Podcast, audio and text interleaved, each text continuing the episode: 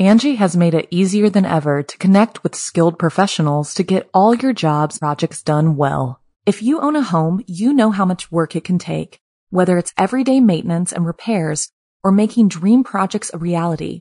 It can be hard just to know where to start, but now all you need to do is Angi that and find a skilled local pro who will deliver the quality and expertise you need. Angi has over 20 years of home service experience and they've combined it with new tools to simplify the whole process. Bring them your project online or with the Angi app, answer a few questions and Angi can handle the rest from start to finish or help you compare quotes from multiple pros and connect instantly, which means you can take care of just about any home project in just a few taps. Because when it comes to getting the most out of your home, you can do this when you Angi that. Download the free Angi mobile app today or visit Angi.com. That's A-N-G-I dot com. Angie's list is now Angi, and we've heard a lot of theories about why. I thought it was an eco move. Fewer words, less paper. No, it was so you could say it faster. No, it's to be more iconic. Must be a tech thing. But those aren't quite right. It's because now you can compare upfront prices, book a service instantly, and even get your project handled from start to finish. Sounds easy. It is, and it makes us so much more than just a list. Get started at Angi.com. That's A N G I, or download the app today. Another day is here, and you're ready for it. What to wear? Check. Breakfast, lunch, and dinner? Check. Planning for what's next and how to save for it? That's where Bank of America can help. For your financial to-dos, Bank of America has experts ready to help get you closer to your goals. Get started at one of our local financial centers or 24-7 in our mobile banking app. Find a location near you at bankofamerica.com slash talk to us. What would you like the power to do? Mobile banking requires downloading the app and is only available for select devices. Message and data rates may apply. Bank of America and a member FDIC. The following program is a production of Chilling Entertainment and the creative team at Chilling Tales for Dark Nights and a proud member of the Simply Scary Podcasts Network. Visit simplyscarypodcast.com to learn more about this and our other weekly storytelling programs and become a patron today to show your support and get instant access to our extensive archive of downloadable ad-free tales of terror. Thank you for listening and enjoy the show. Today's episode of Horror Hill is brought to you by Best Fiends, the critically acclaimed puzzle based adventure game, available for download now on your mobile device of choice. I'll tell you a bit more about our sponsor later on tonight. Until then, double check your doors and windows and settle in. Darkness is at your door, and it can't wait to join you. The following program is intended for mature audiences and may contain strong language, adult themes, and content of a violent and sexual nature which may not be appropriate for everyone.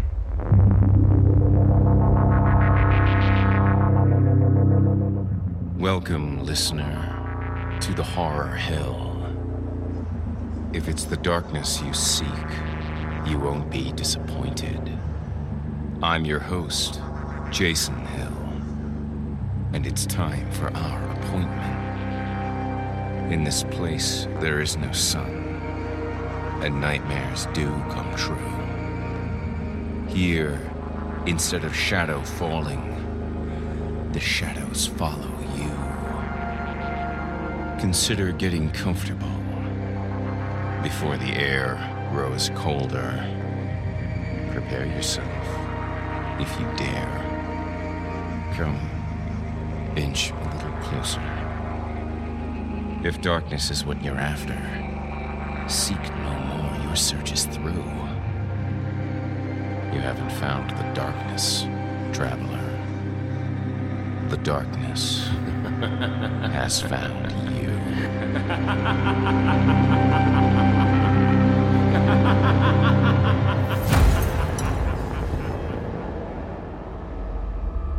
Welcome to Season 2, Episode 12. I'm your host, Jason Hill, and I'm thrilled you could join me tonight. In today's episode, we bring you two bone chilling tales from Mark Lukens and Michael Whitehouse about fearful festivals and tunnels to pure terror, where the past never dies and always hungers.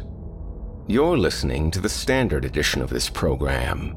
If you'd like to show your support and enjoy ad free versions of this and all our other episodes, as well as hundreds of tales from our audio archives dating back to 2012, visit simplyscarypodcast.com and click Patrons in the upper menu to sign up today to get instant access from our friends at Chilling Tales for Dark Nights.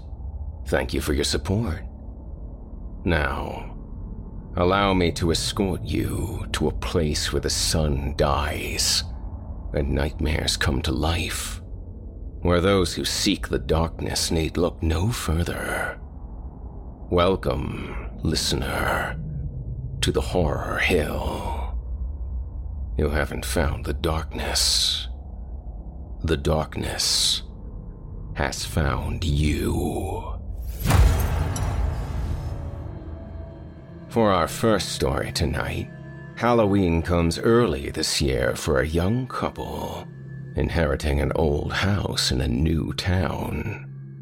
But it's a town with its own Halloween traditions, where masks are worn to hunt other treats than candy, and the trick rides a creaky wagon in the dead of night. Without further ado, from author Mark Lukens, I give you The Coffin Man.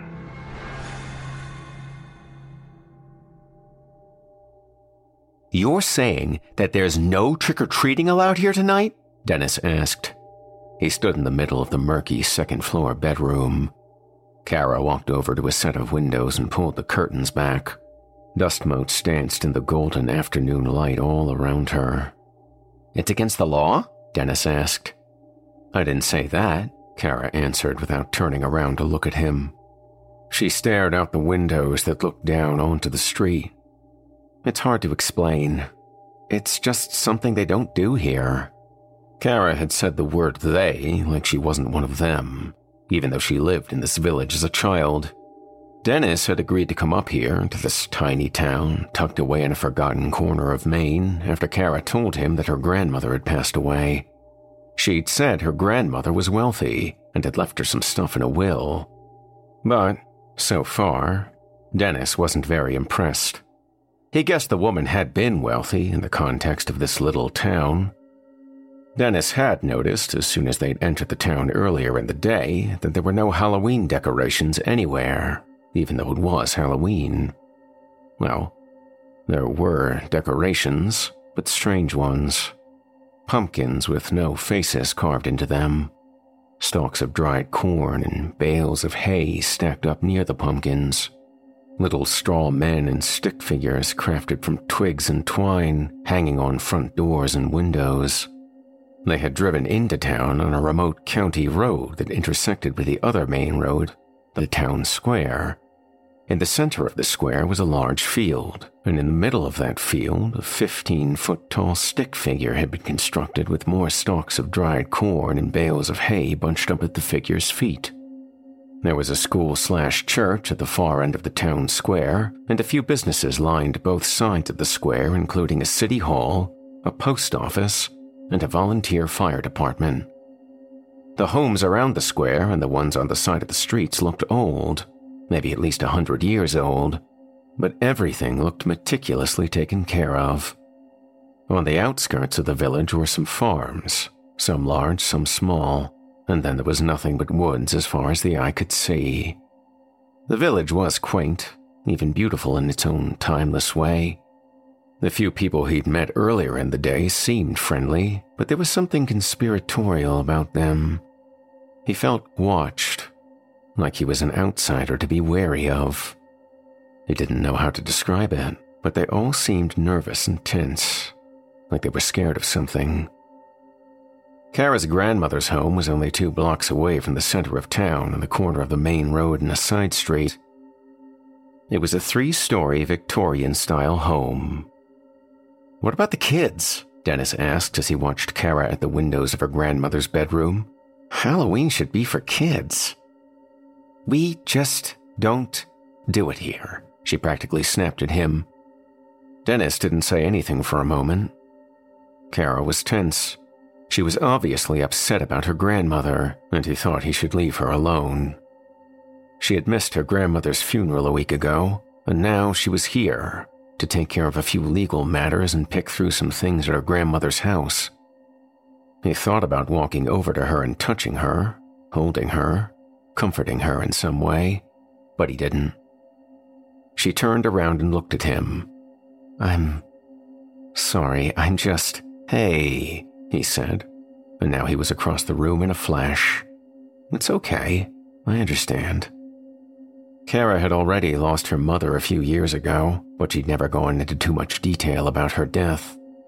Her dad had run off when Kara had been a baby, and she'd never heard from him again. She didn't have any brothers and sisters. Her grandmother was all she had left in the world. And Dennis knew how she felt. He wasn't close to his family, most of them gone now, too. It was one of the things that had drawn them to each other. He wanted to change the subject, start over somehow. Instead, he hugged her, a gentle squeeze. I'm, uh, I'm gonna grab a beer, he said, thinking he should give her some time alone up here. He had a cooler full of beers downstairs.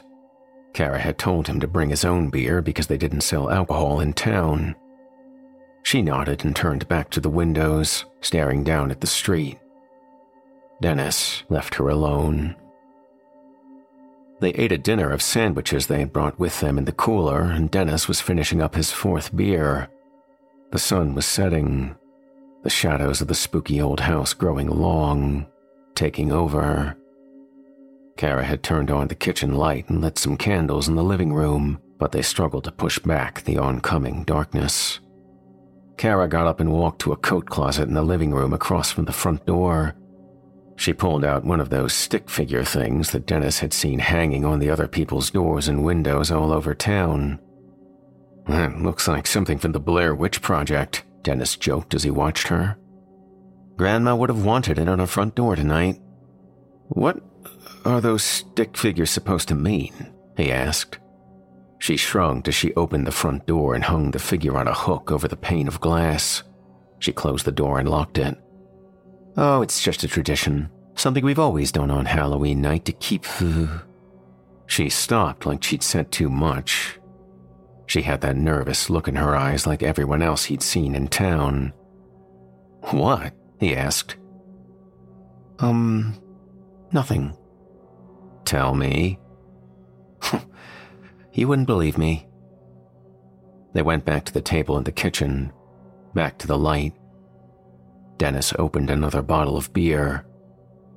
Tell me, he pressed. Kara sat down at the table. It's kind of scary. Well, I could go for a scary story on Halloween night. There was nothing else to do here no TV or internet, no cell phone service. And in the despondent mood Kara was in, he wasn't even going to suggest sex. She was quiet for a moment, like she was trying to find the right way to explain things. We don't celebrate Halloween tonight. But there is this. This tradition we have. The stick figures? Dennis said. She nodded. They're supposed to ward off the coffin man Dennis almost laughed. He wanted to laugh, but a twinge of fear knifed through him from the expression on Kara's face. She was really scared. The coffin man always comes on Halloween night, Kara said, her voice lower, eyes cast down. We'll be okay as long as we stay inside. Dennis was quiet for a moment as he watched Kara. Come on, you don't really believe that kind of stuff, do you? She stared at him, dead serious now. Whatever you do, don't peek out the windows tonight. If you hear noises outside, don't look.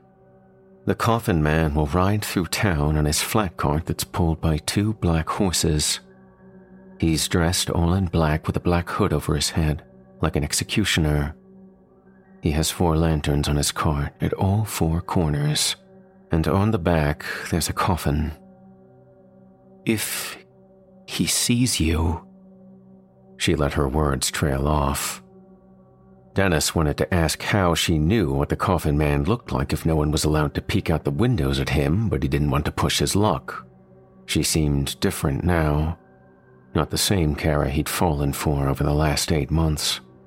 He wondered if she was really this disturbed from her grandmother's passing. She was alone now, but he promised that he would be there for her. They were both alone now, but they would always have each other. He got up and gave her a gentle hug and then a kiss on top of her head. Don't worry, I'll protect you from the coffin man. But Kara was not laughing. Dennis woke up in the dark. He and Kara had gone to bed around 9:30, sleeping in a guest room upstairs that he suspected used to be her bedroom when she was a child, even though she hadn't said as much. Moonlight managed to stream in around the curtains drawn over the window, and he saw that he was alone in the bed. He was thirsty, a little dehydrated from the eight beers he'd downed earlier in the evening. He'd fallen into a fitful sleep next to Kara, but now she was gone. Kara? No answer. Maybe she'd gone downstairs, or she'd gone across the hall to her grandmother's room. He sat up and then got to his feet. Something had woken him, some kind of noise. He checked his cell phone on the table next to the bed. It was 10:30. He'd only been asleep for an hour. He still didn't have cell phone service here, but he used the illumination from his phone like a flashlight to guide his way to the bedroom door. He stepped out into the hall. The door to Kara's grandmother's room was halfway open, and Dennis heard a noise coming from inside. Maybe it was the same noise that had woken him up. Kara? Still no answer. He crept across the hall, the floorboards creaking beneath his footsteps, ancient wood popping. He pushed the door all the way open and his phone shut off, plunging him back into darkness. Shit, he whispered and pressed the button to light up his phone again. He shined the meager light in front of him and entered the bedroom. Moonlight filtered in through the flimsy curtains over the row of windows that looked down onto the street. Kara wasn't in the room. Noises were coming from outside, a steady noise, and it took him a moment to recognize the sound the clopping of horses' hooves. Dennis was drawn toward the windows, almost like he was in a trance. Before he even realized what he was doing, he had one of the curtains pushed aside. He stared down at the street and saw the coffin man the lanterns on the cart illuminated the man dressed all in black. He sat on a buckboard with the reins guiding his horses in his gloved hands. He wore some kind of black mask over his face underneath a tall hat. And on the back of the cart was a simple wood coffin. The coffin man pulled gently on the reins, halting his horses. He stared up at the window right at Dennis. Dennis let the curtain fall back in place over the window and backed away quickly. You let him see you, Kara said from across the room. Dennis jumped, turning around to look at Kara in the doorway. You scared the hell out of me, he breathed out as he lit up his phone again and walked toward her. And then he stopped. He saw the horror on her face. She was trembling, shaking her head no. She had a look in her eyes like all hope was lost now. Kara? You weren't supposed to look out the window! Her eyes were wide and moist like she was about to cry. I told you not to look out the window! That guy out there. This has to be some kind of prank or something. A pounding sounded from downstairs. Someone was banging on the front door. Kara stifled a scream. He's at the door now. He's going to keep coming for you. He won't stop. He'll never stop. This is crazy, Dennis told her. We need to call the police. He dialed 911 on his cell phone, but the call wouldn't go through. He still didn't have any service to his phone.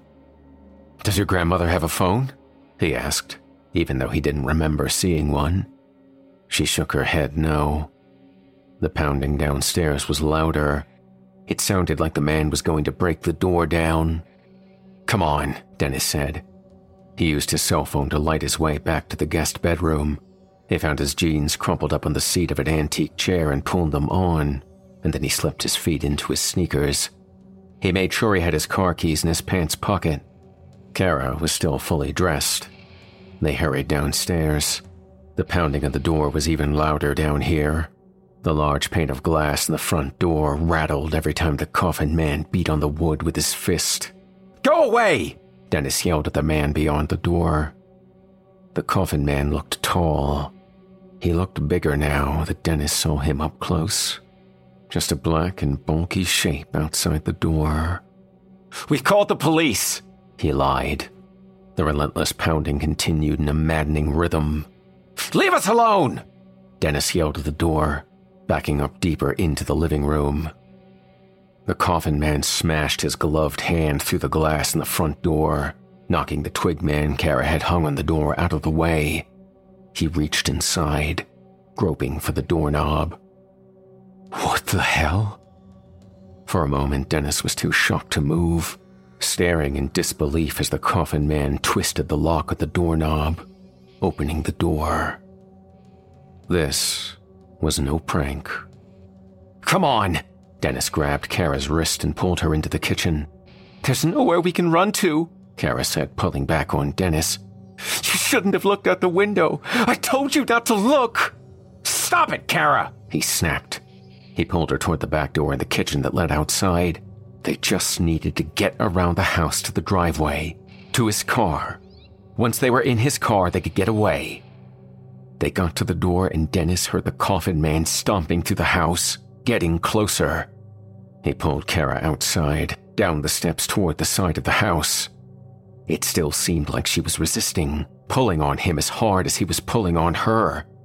When they were 20 feet away from the door, Kara yanked her hand out of Dennis's hand. What are you doing? he hissed at her. And then he saw the coffin man in the doorway to the kitchen. The coffin man just stood there, watching them. He's right behind you, Dennis told Kara. We gotta go! Kara stood in the darkness, the moonlight shining down on her, and Dennis saw the realization dawning on her. He only wants you, she said. Dennis heard a noise right behind him, the snapping of a twig from a footstep. He turned around and saw the coffin man right in front of him, a sickle gripped in the man's gloved hand. The last thing Dennis wondered was how the coffin man had gotten behind him so quickly. And then, the butt of the sickle's handle struck him in the side of his head, and the world went black. It was close to midnight when the coffin man drove his buggy toward the gigantic stick figure in the middle of the town square, the stick figure already ablaze, burning brightly in the night. The townspeople had gathered, all of the men dressed in black with hoods and hats. They were all the coffin man. Kara, now dressed in white along with all of the other women in town, watched as the coffin men unloaded the coffin from the buggy and laid it down on the bed of straw in front of the gigantic burning stick figure. She knew that the coffin had already been drenched in a resin that would allow it to burn easily. She could hear Dennis thrashing around inside the sturdy pine box, bashing himself against the walls, beating at the top of it, screaming but there was no escape for him. Kara's grandmother approached her.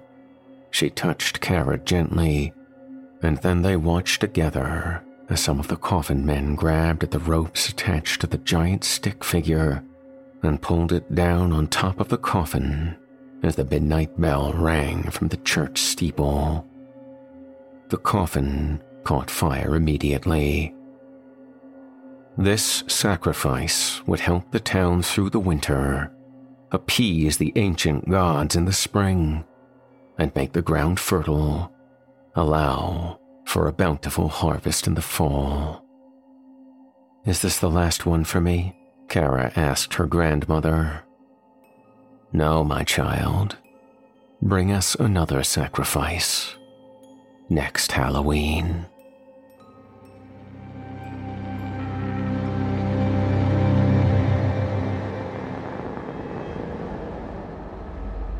You've been listening to The Coffin Man by author Mark Lukens.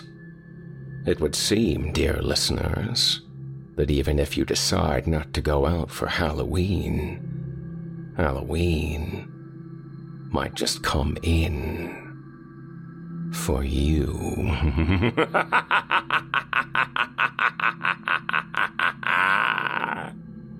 if you enjoyed The Coffin Man, be sure to check out Mark's latest audiobook, Sleep Disorders the heart pounding story of a man searching for his missing wife and finding a terrible truth that will push him into the center of a conspiracy that turns dreams into nightmares and reality into madness.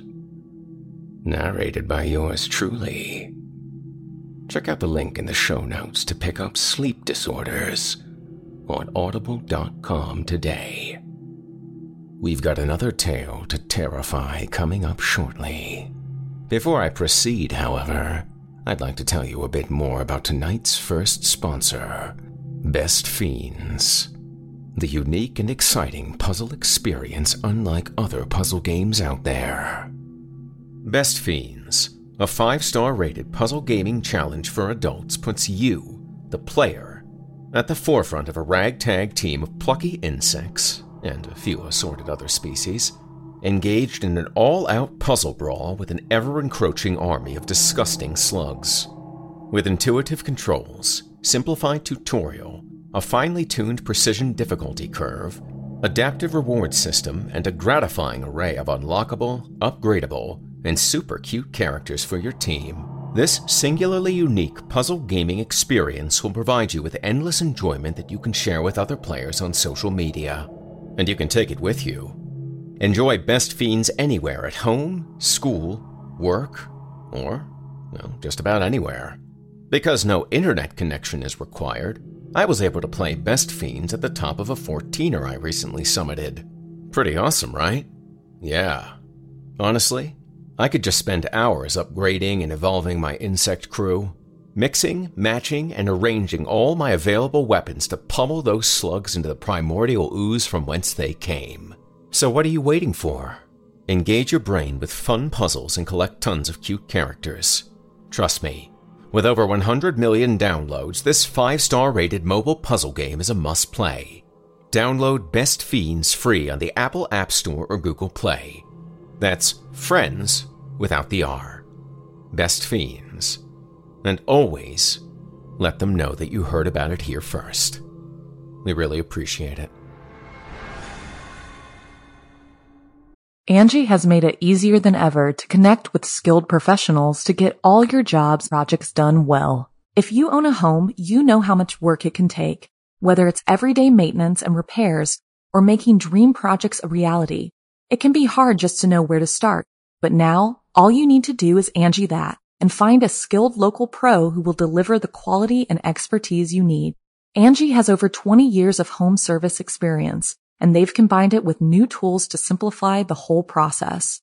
Bring them your project online or with the Angi app, answer a few questions and Angi can handle the rest from start to finish or help you compare quotes from multiple pros and connect instantly which means you can take care of just about any home project in just a few taps. Because when it comes to getting the most out of your home, you can do this when you Angi that. Download the free Angi mobile app today or visit Angi.com. That's A-N-G-I dot com.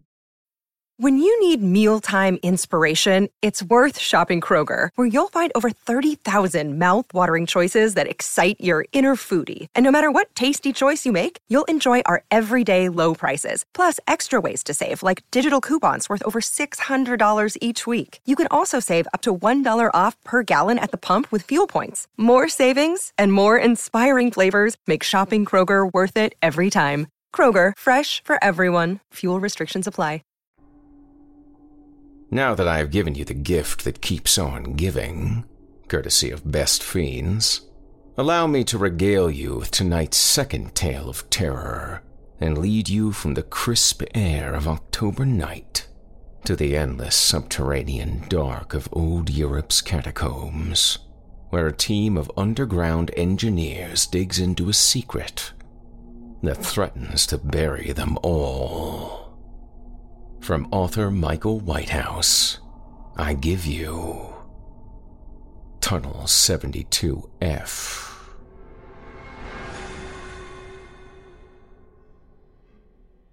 I once knew a man who was afraid of nothing. No monstrosity, man made or fictitious, could subdue his spirits, and the mere mention of the word supernatural would elicit a most cynical laugh. This bravery was both his greatest strength and his most profound weakness, for ignorance and heedlessness can often be disguised as a deep and foolhardy sense of courage. He was to learn the limits of his bravery under the earth, down in those oppressive tunnels deep below the streets of Amsterdam. His name was Henke, due mainly to his Finnish ancestry on his father's side. And although his parents had passed away at an early age, he believed with conviction that his courage came from them. It was a matter of pride, a connection to the family he had lost, and it was this, above all else, which drove him into places and situations where others feared to tread. I had met him four years earlier while traveling with some friends on a common rite of passage, backpacking through Europe during a university break. He and a few of his friends were on a similar adventure and happened to be staying at the same youth hostel in Rome. Both groups got along well, but it was with Henke that I struck up an immediate rapport. He was a keen musician. Like him, I was, at the time, still filled with self promise. Or should I say, delusion of stardom through my own musical pursuits. Our friendship grew over the subsequent years mostly via email, swapping musical discoveries, talking about politics, and generally getting to know each other as best two people can through simple correspondence. Traveling was also a must for both of us due to work commitments. On the odd occasion, we would find ourselves in the same country and enjoyed meeting up for a few laughs. And of course, he always knew which local pub served the tastiest beer, as well as which restaurants to best avoid. It was 11 months ago that I visited Henke in Amsterdam. The Dutch city seemed to be a good fit for him, as he always liked to live in the liveliest of places.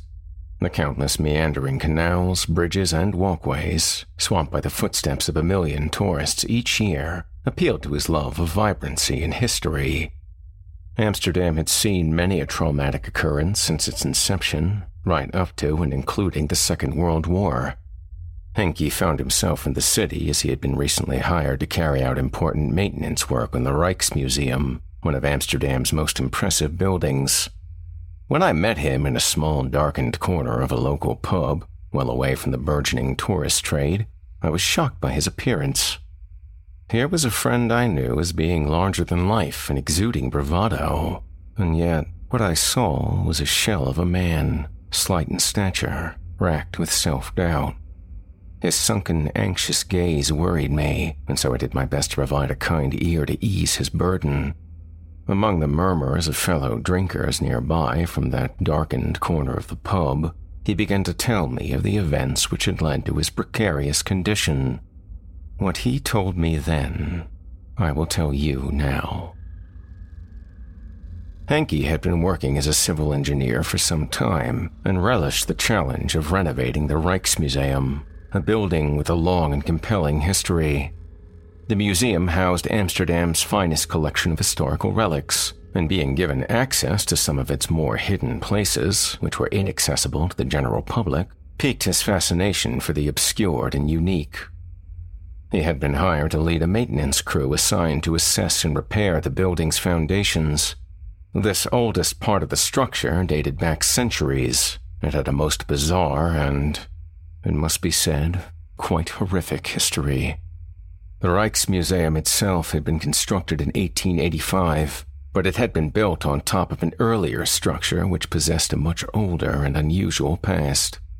I knew immediately that this would appeal to Henke as he often spoke of the fond memories he had as a child, exploring vacant buildings, passageways, and caves near where he grew up.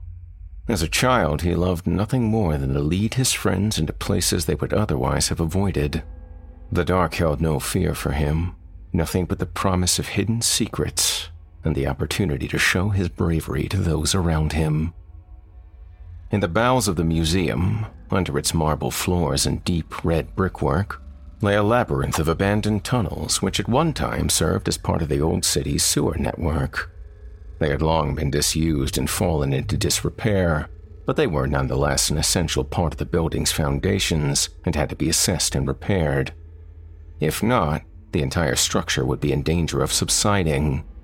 The ground and upper levels of the museum were beautiful, displaying many wonderful historical relics from all over the world.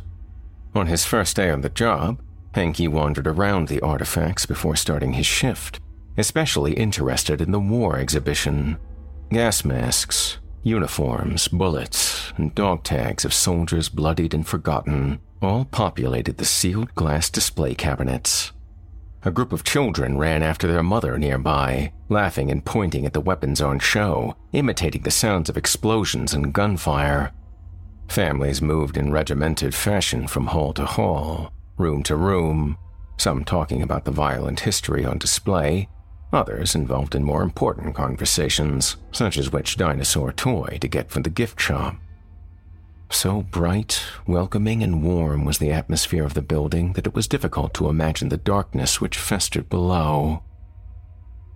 After some quick words with the building manager, Henke proceeded to an old, seldom used room at the back of the museum. It housed an antiquated cage like elevator covered in rust, which was used by the maintenance crews to access the lower levels and sewers underneath. Pulling on a pair of dirt covered yellow overalls, complete with hard hat and headlamp, he entered the elevator for his first descent. Pressing a cracked button, the elevator creaked into life and chugged slowly downward on a rattling chain and squeaky pulley. As the elevator delved deeper towards the abandoned sewers, Henke thought to himself that those of a nervous disposition might have let such a dank and isolated place prey on their minds. This may have explained why the previous man in charge of the repairs had left so abruptly citing nervous exhaustion and refusing to so much as set foot in those pitch black corridors of cold stone ever again. The elevator winch and engine stuttered as it lowered Henke down four levels into the basement. With each passing floor, he observed a slight dimming of the lights, and each subterranean level appeared more sparse and stone like than the one before. A rusted plate attached to the elevator betrayed its age, it struck Henke that the year of its construction, 1932, must have been among the last periods of maintenance carried out there before the occupation of the Nazi army. He knew much of the shameful history of the region as he was part Jewish, and his great grandfather had died during the Holocaust. Many had fled to Amsterdam for sanctuary from the Nazi regime in the early 1930s, but the long, blighting arm of Hitler's horrific final solution eventually reached the borders of the Netherlands, sweeping many thousands away to those shameful and barbaric concentration camps. With a shudder, the elevator ground to a halt, and, after forcing the grated sliding door aside, Henke disembarked.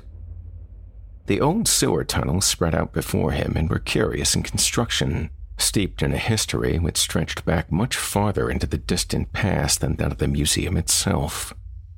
Having spoken to his employers, he had been specifically told to pay heed to the assessment and repair crew's knowledge of the tunnel layout as the place could be disorienting. The lighting system required to illuminate the maintenance work had not been fully installed yet. His new employers, up above in cushy office buildings miles away, seemed unusually concerned that he would find it all too easy to get lost down there. Most importantly, he was informed that the two way radios, normally used to communicate between team members when underground, had been acting up, and that they were unreliable due to interference, probably produced by nearby metallic deposits in the ground. This meant that when interference made communication impossible, he and his crew could only communicate verbally or by using light from their torches to convey simple messages via Morse code. This was particularly useful in longer tunnels, as a crew person's yells would often echo and contort in such a way as to be almost unintelligible. In any case, it struck Henke that the catacombs below really were isolated and lonely places, even more so with intermittent communication to the world above. Care would have to be taken but he did feel a nostalgic sense of excitement for a hidden world begging to be explored, like all those days spent looking for adventure as a child. After standing in the small bricked elevator room waiting to meet his new colleagues, Henke was glad to finally see another person.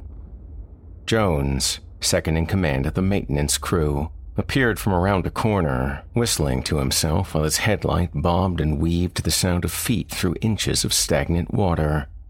Heavy set and rosy cheeked with a wide grin which had told a thousand jokes, Jones was the type of person Henke instantly knew he would enjoy working alongside. After a few pleasantries, Jones debriefed Henke on the current progress being made, informing him that the initial mapping and assessments of the tunnels had gone well.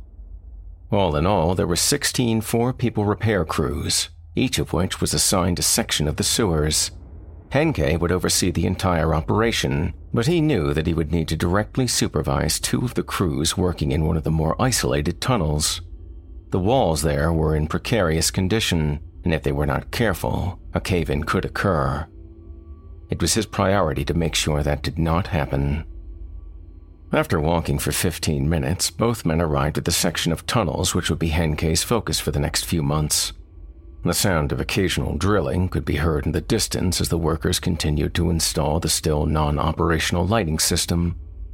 As the four person crew assigned to that vicinity would be working further away from the other crews, it had been decided that they would have their lighting installed last. Henke did not like this due to some of the crumbling brickwork which was already visible to him. The idea of a crew drilling only by the light of their headlamps when the work required a delicate hand made Henke cautious. He was brave, but not reckless with the lives of his colleagues. He made a mental note to prioritize the lighting installation in that section to lower the risks to his team. Each passageway seemed oddly shaped, with no two tunnels being quite alike. That entire section of the sewer was so antiquated that it had been built long before the careful planning of such constructions had become commonplace. One tunnel would arch forward for over several hundred meters in a strange semicircle, while others bisected it at right angles, carrying on in a regimented straight line into the darkness. Henke even found a passageway that seemed to dip and rise only to slither its way along in an unnatural S shape. Some tunnels seemed to go on forever. Others stopped abruptly as if the original builders had been unable to complete their work, leaving in a hurry. Jones tried to keep the conversation light, and, with a man's experience of walking through the tunnels for the previous two months, Henke was glad to have a guide to show him the way. Waiting in a large alcove was the four man team assigned to that area. They would work that section of the tunnels during the day, while the other shift would take over later, working through the night. Jones introduced each of them. They seemed nice enough, but Henke was surprised to find the men largely in the grip of silence.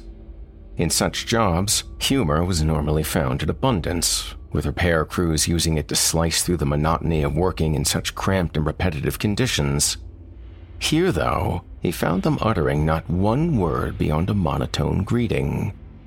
Sitting in silence in that imposing alcove, removed from any consideration of camaraderie or fellowship, the only inference that they were not a collection of subterranean statues was the occasional movement of their headlamps altering the shadows around them. They seemed wholly disconnected from not just each other, but the very environment in which they worked.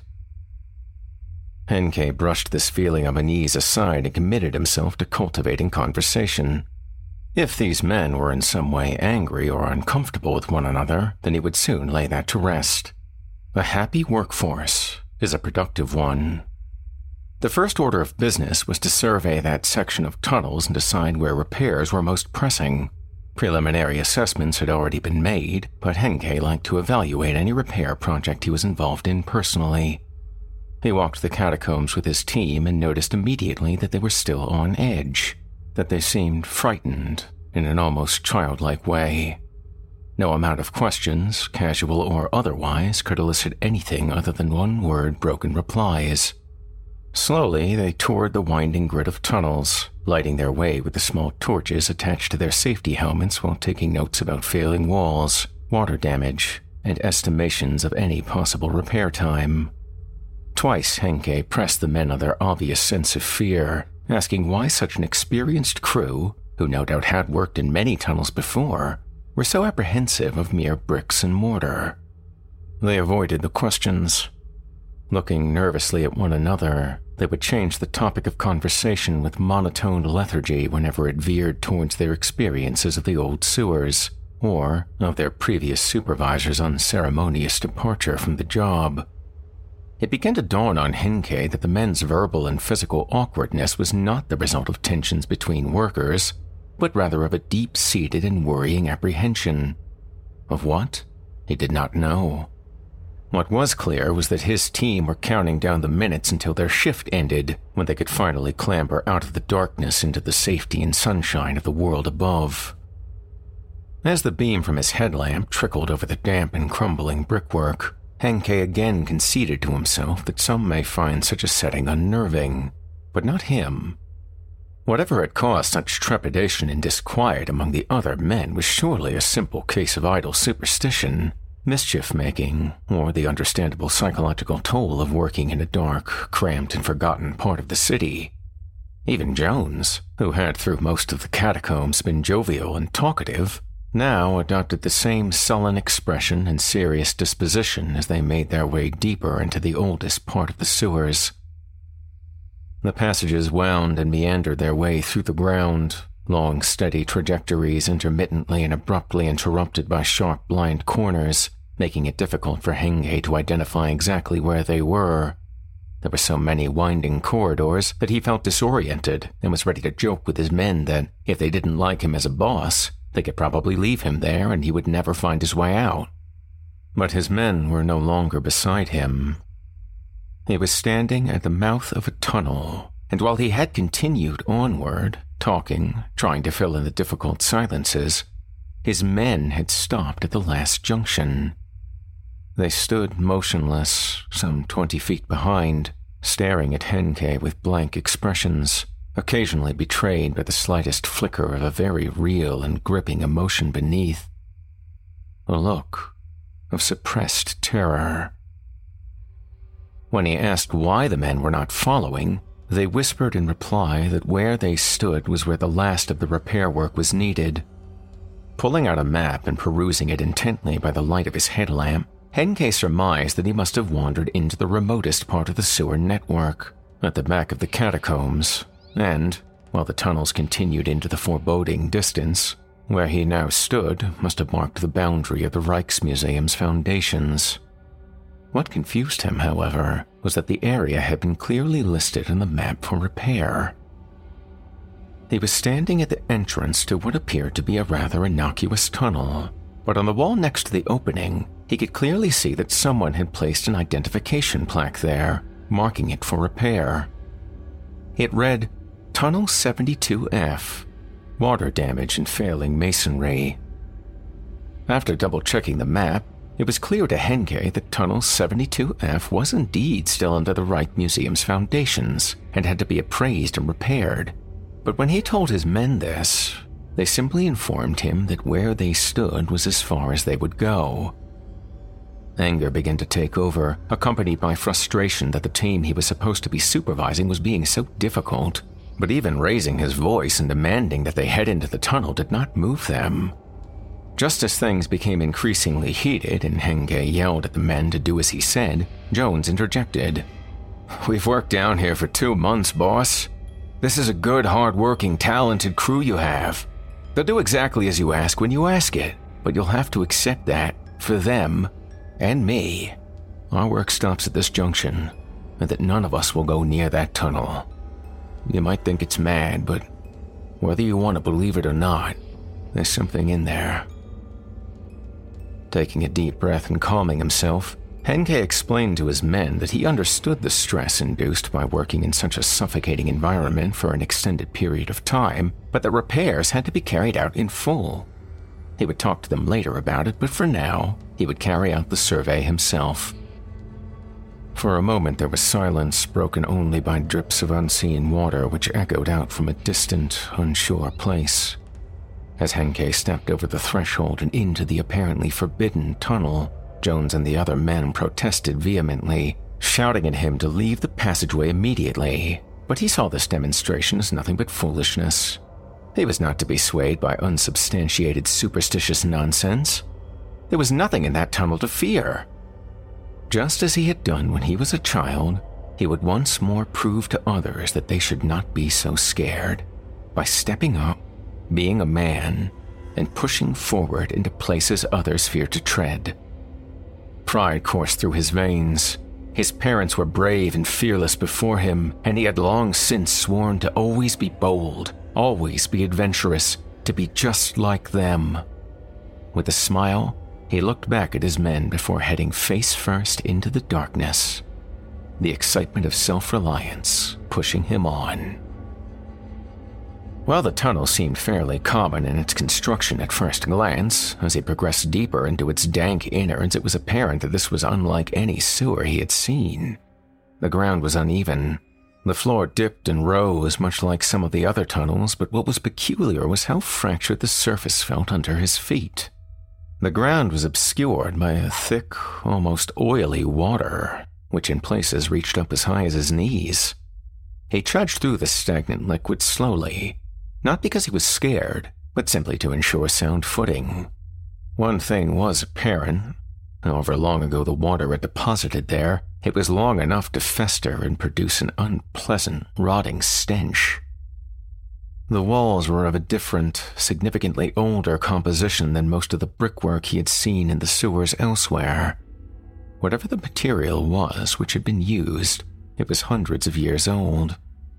It was obviously failing, with long, penetrating cracks scarring the surface of the increasingly unstable walls and ceiling.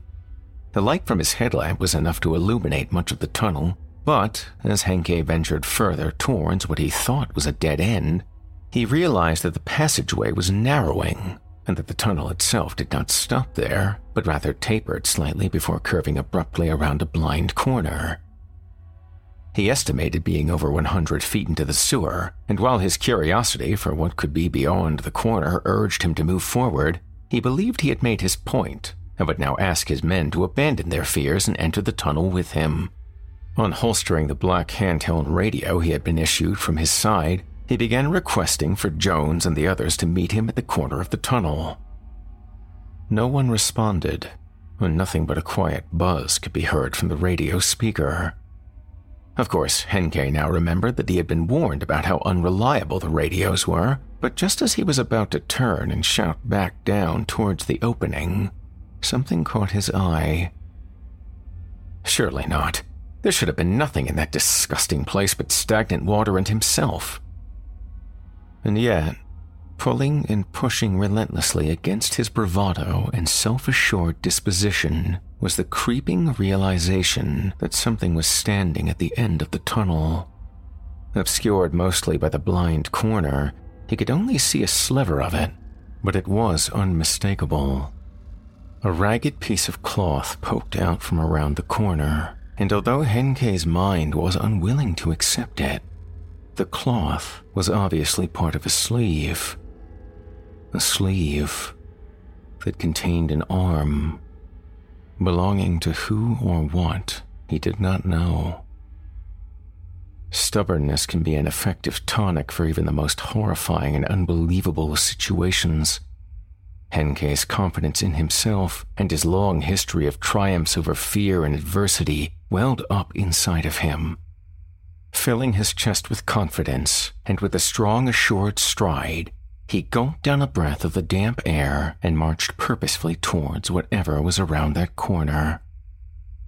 The slush and slosh of the black water echoed throughout the tunnel as he made his way to the blind turn, almost hesitating as he reached it, an unease that was alien to him.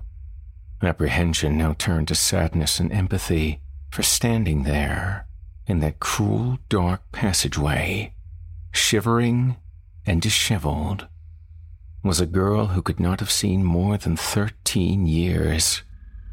Her face and hands were blackened with grime and dirt, hiding her pale and malnourished frame.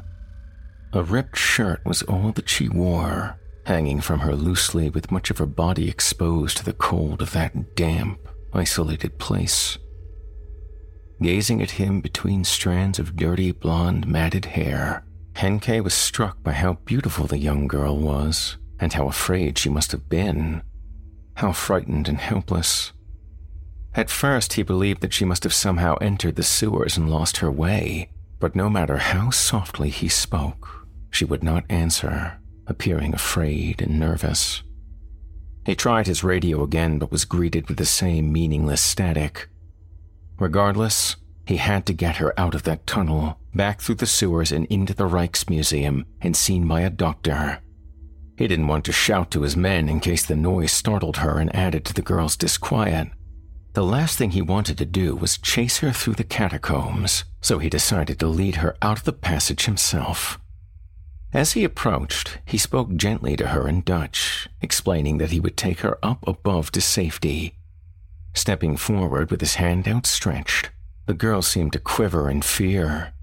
She appeared terrified of him. This made Henke feel uncomfortable as he prided himself on being someone who would do anything to protect the vulnerable, someone to be trusted, not feared. She made no sound, but as he reached her, she raised her left hand slowly, pointing one finger at the light on his head. He suddenly realized that the sharp light from the headlamp must have been frightening her, so he took the light off and held it in his hand to allay her fears, the lamp now casting shadows upward more starkly. The changed angle of light brought something unsettling to Henke's attention. Pinned to the girl's torn shirt was a yellow cloth star.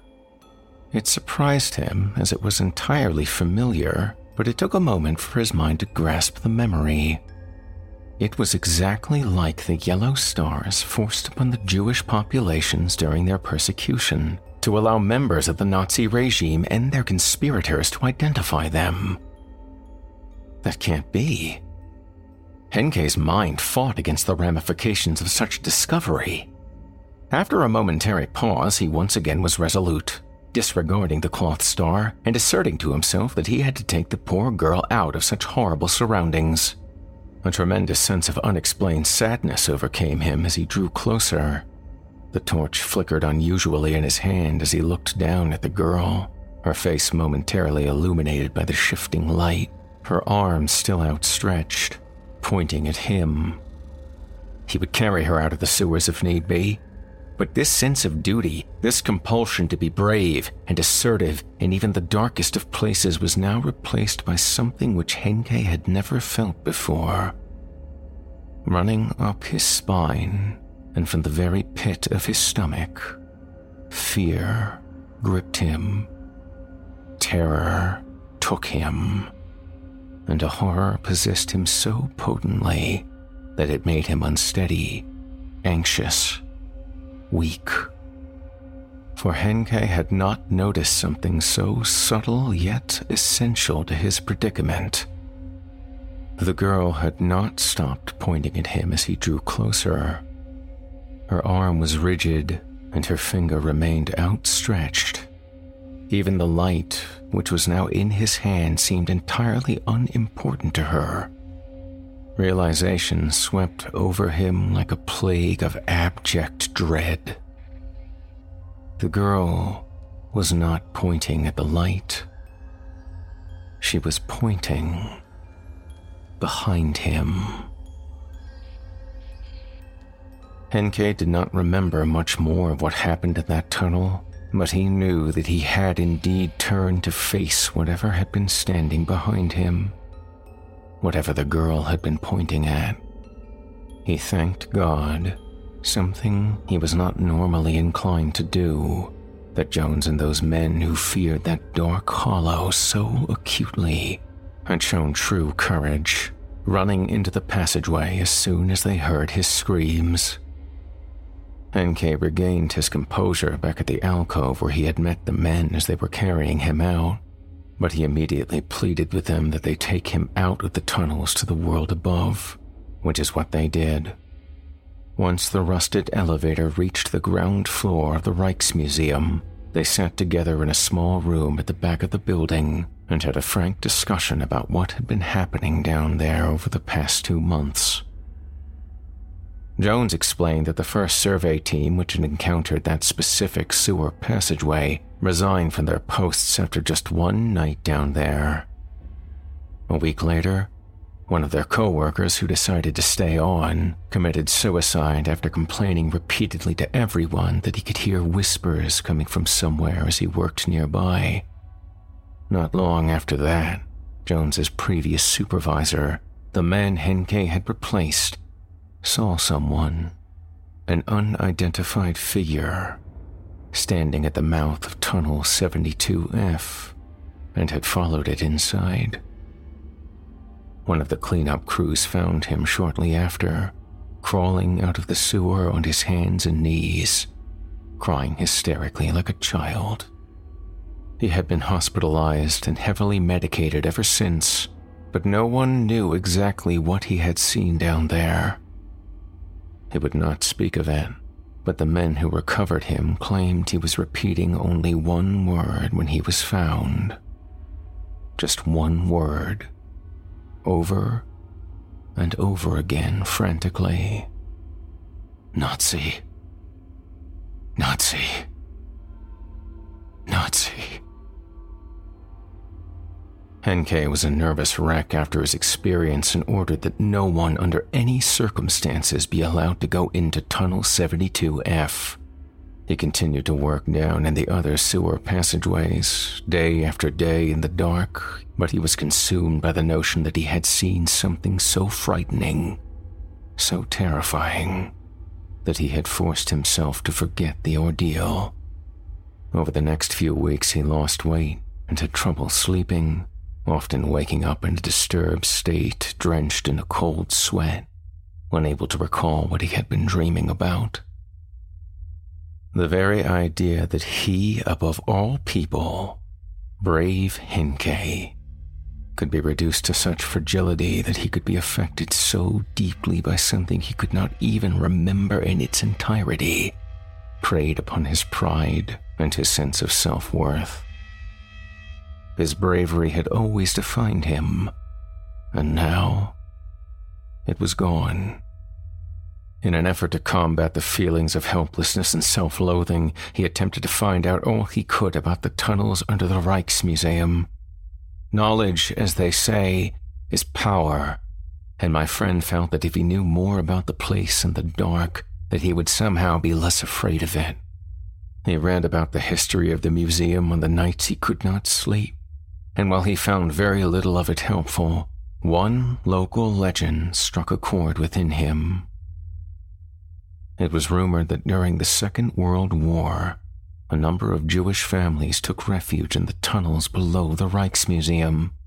When two SS officers were tipped off as to their whereabouts, they entered the tunnels with some local volunteers hoping to arrest the people down there, and then most probably send them off to a concentration camp. The rumors were that the families managed to ambush the SS officers and their Nazi sympathizers, killing them and dumping their bodies somewhere in the sewers. This was the story Henke related to me when I met him in Amsterdam. It was sad to see him so shaken and vulnerable, a strong, powerful individual who had never shown so much as a hint of fear for or of anything in his life. A friend who I respected greatly, one with such indelible character, to be reduced to a diminished man living on his nerves He thanked me for listening to his burdens, and I regrettably had to leave shortly afterward to catch a flight back to Glasgow. Unfortunately, the story does not end there. Some men are haunted both by what they have seen and by what they cannot understand. Ego can be a terrible burden for anyone. Once it is fractured or damaged, the lasting effects can be devastating. Henke could not let go of his pride nor his desire to feel strong again. Whole. He had never been afraid of anything before, and no matter what was in that tunnel, no matter how much anyone attempted to dissuade him, he was determined to confront it and reclaim his self belief. Three days later, Henke's body was found at the mouth of Tunnel 72F stuffed into an old duffel bag. It was a heart attack which had killed him, but whoever broke, twisted, and shoved his body into that morbid sack after he died was never caught. I should mention that the bag was of peculiar interest to the police in the event that it could reveal something about Henke's death. It was traced to Germany military issue and had not been manufactured since 1941.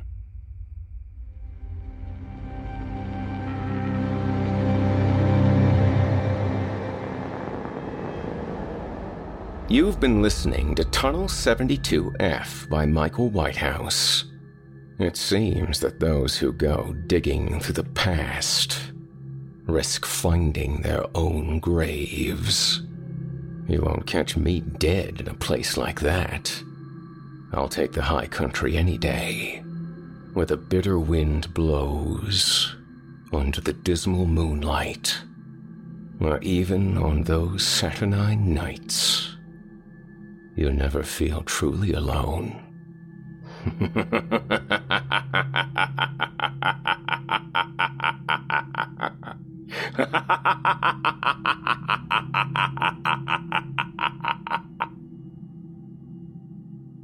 I'd like to personally thank you for joining me for this episode of Horror Hill. Don't forget to tune in again next week when I yet again regale you with a handful of tales to terrify, plumbed from the most depraved depths of the human imagination. Tonight's episode featured tales from the very talented Mark Lukens and Michael Whitehouse. The Coffin Man was written by and presented to you courtesy of Mark Lukens. Mark has been writing since the second grade when his teacher called his parents in for a conference because the ghost story he'd written had her a little concerned. Since then, he's had several stories published and four screenplays optioned by producers in Hollywood. He's the author of many best selling books, including the Ancient Enemy series, Sightings, The Exorcist's Apprentice, Devil's Island, Sleep Disorders, and the Dark Day series. He's a proud member of the Horror Writers Association. He grew up in Daytona Beach, Florida, but after many travels and adventures, he settled down near Tampa, Florida, with his wonderful wife and son and a stray cat they adopted. He loves to hear from readers. You can find him at his official blog, www.marklukensbooks.wordpress.com. The name again is Mark, M A R K, Lukens, L U K E N S. You can also find more of his work and stay in touch at Amazon and on Twitter and Facebook. Tunnel 72F was written by and presented courtesy of Michael Whitehouse. Michael is a writer from Glasgow, Scotland. He dabbles in ghost stories, weird fiction, and dark fantasy. His stories have appeared in several published anthologies, and he has also written horror themed plays that have toured across North America and Europe. Michael also works on a number of audio and film related projects, including Talking Till Dawn, where he investigates true horror topics, the Ghastly Tales podcast, where he narrates and records music for his own stories, and the Ghastly Tales YouTube channel, where he produces short horror films and other videos with his Ghastly Tales team. Learn more about Michael and connect with him at michael-whitehouse.com or follow him on Facebook, Twitter, or Instagram anytime. If you enjoyed what you've heard on today's program, please take a moment to stop by our iTunes page or wherever else you listen to your favorite podcasts and leave us a five star review and a kind word. It makes a huge difference and would mean a lot to me. If you'd like to hear a premium, ad free edition of tonight's and all our other episodes, visit simplyscarypodcast.com today and click the patrons link in the menu at the top of the screen. You'll find yourself at chillingtalesfordarknights.com, where you can become a patron for as little as $5 per month and get access to our entire audio archive dating back to 2012, including past episodes of this program, all of our other shows, and hundreds of standalone releases, all of them ad free and available to download or stream.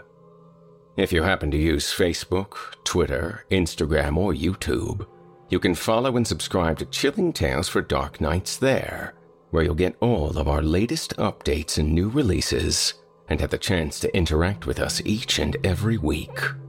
You'll find me personally on Facebook, Twitter, and Instagram as well. Finally, thanks again to today's sponsor, Best Fiends, for their support of this show. And don't forget to download Best Fiends free on the Apple App Store or Google Play. That's Friends without the R. Best Fiends. Until next week, listener, when we meet up once again atop the horror hill for yet another dance with the darkness, I bid you good night. Sleep tight, listener. And whatever you do, if you hear scratching at your door, don't open it the darkness may have found you, but it's up to you to let it in.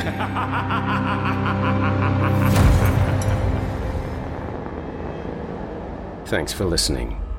You've been listening to the Horror Hill Podcast, a production of Chilling Entertainment and the creative team at Chilling Tales for Dark Nights, and a proud member of the Simply Scary Podcast Network. Visit simplyscarypodcast.com today to learn more about our network and our other amazing storytelling programs. Tonight's program was hosted and its featured stories performed by yours truly, Jason Hill. Selected stories have been adapted with the kind permission of their respective authors. Original music provided by Felipe Ojeda, Luke Hodgkinson, and Jesse Cornett. Final mixing and mastering by executive producer and director Craig Groshek. The program's artwork by yours truly, Jason Hill. Logo by Craig Groshek. Got a terrifying tale of your own that you like performed? I take submissions.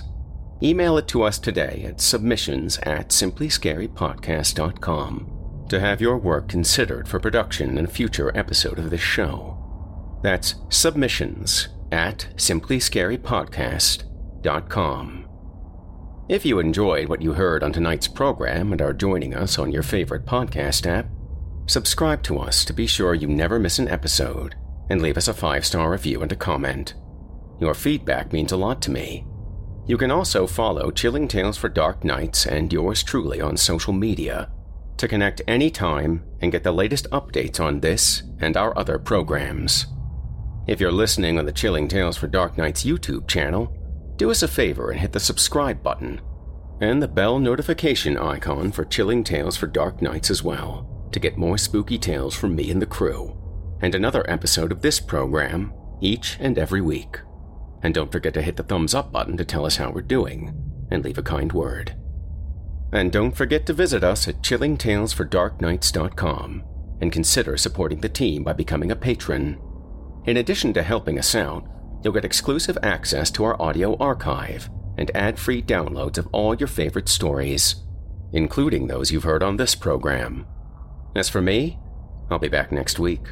with more terrifying tales to keep you up all night. If darkness is what you're after, listener, your search is over. Yet, let it be known, you haven't found the darkness. The darkness has found you.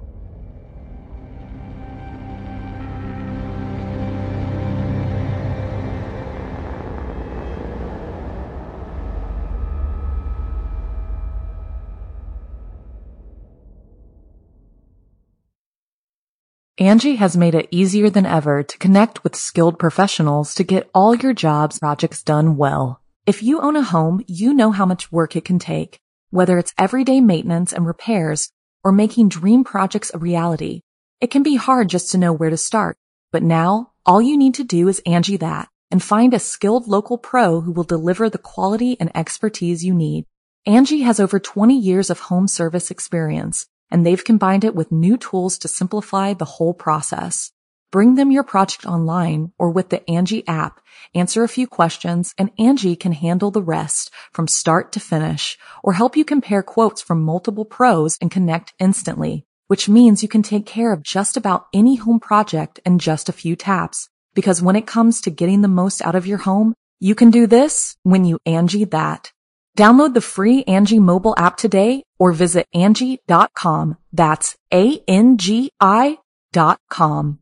Grand Canyon University makes earning your degree possible with over 130 academic programs for traditional campus students, with more than 80 bachelor's programs offered online. GCU provides you with the personal support you need, from complimentary unofficial transcript evaluations within 24 business hours to scholarships, academic support, and your GCU graduation team, led by your own university counselor. Find your purpose at GCU. Private, Christian, affordable. Visit gcu.edu.